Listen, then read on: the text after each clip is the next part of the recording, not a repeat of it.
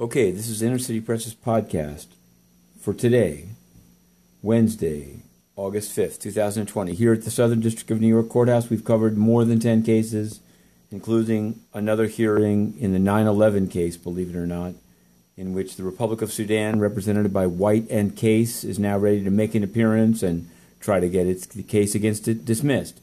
But we're going to focus on one case in particular, and it's the same case as we've been focusing on for some time U.S. versus Natalie Mayflower Sours Edwards, the leaker of Manafort's suspicious activity reports, but much more.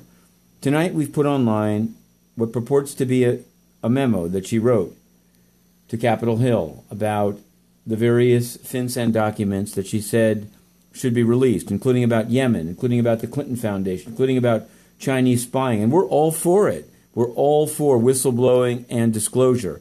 The question is now Edwards, through her government funded lawyer, is trying to withdraw, not even seal, withdraw all of these documents, saying that they're not judicial documents, although they were submitted to a federal judge, Gregory H. Woods. And although, based on the documents and trying to, quote, fully address, unquote, them, he held a proceeding, now there's an attempt to withhold them. So we wrote in, in July. And we wrote again 24 hours ago. Still not in the docket, still no response by the U.S. Attorney's Office. So I'm puzzled. I'm puzzled. I think we'll have to submit a second document, and and it's in, I don't know.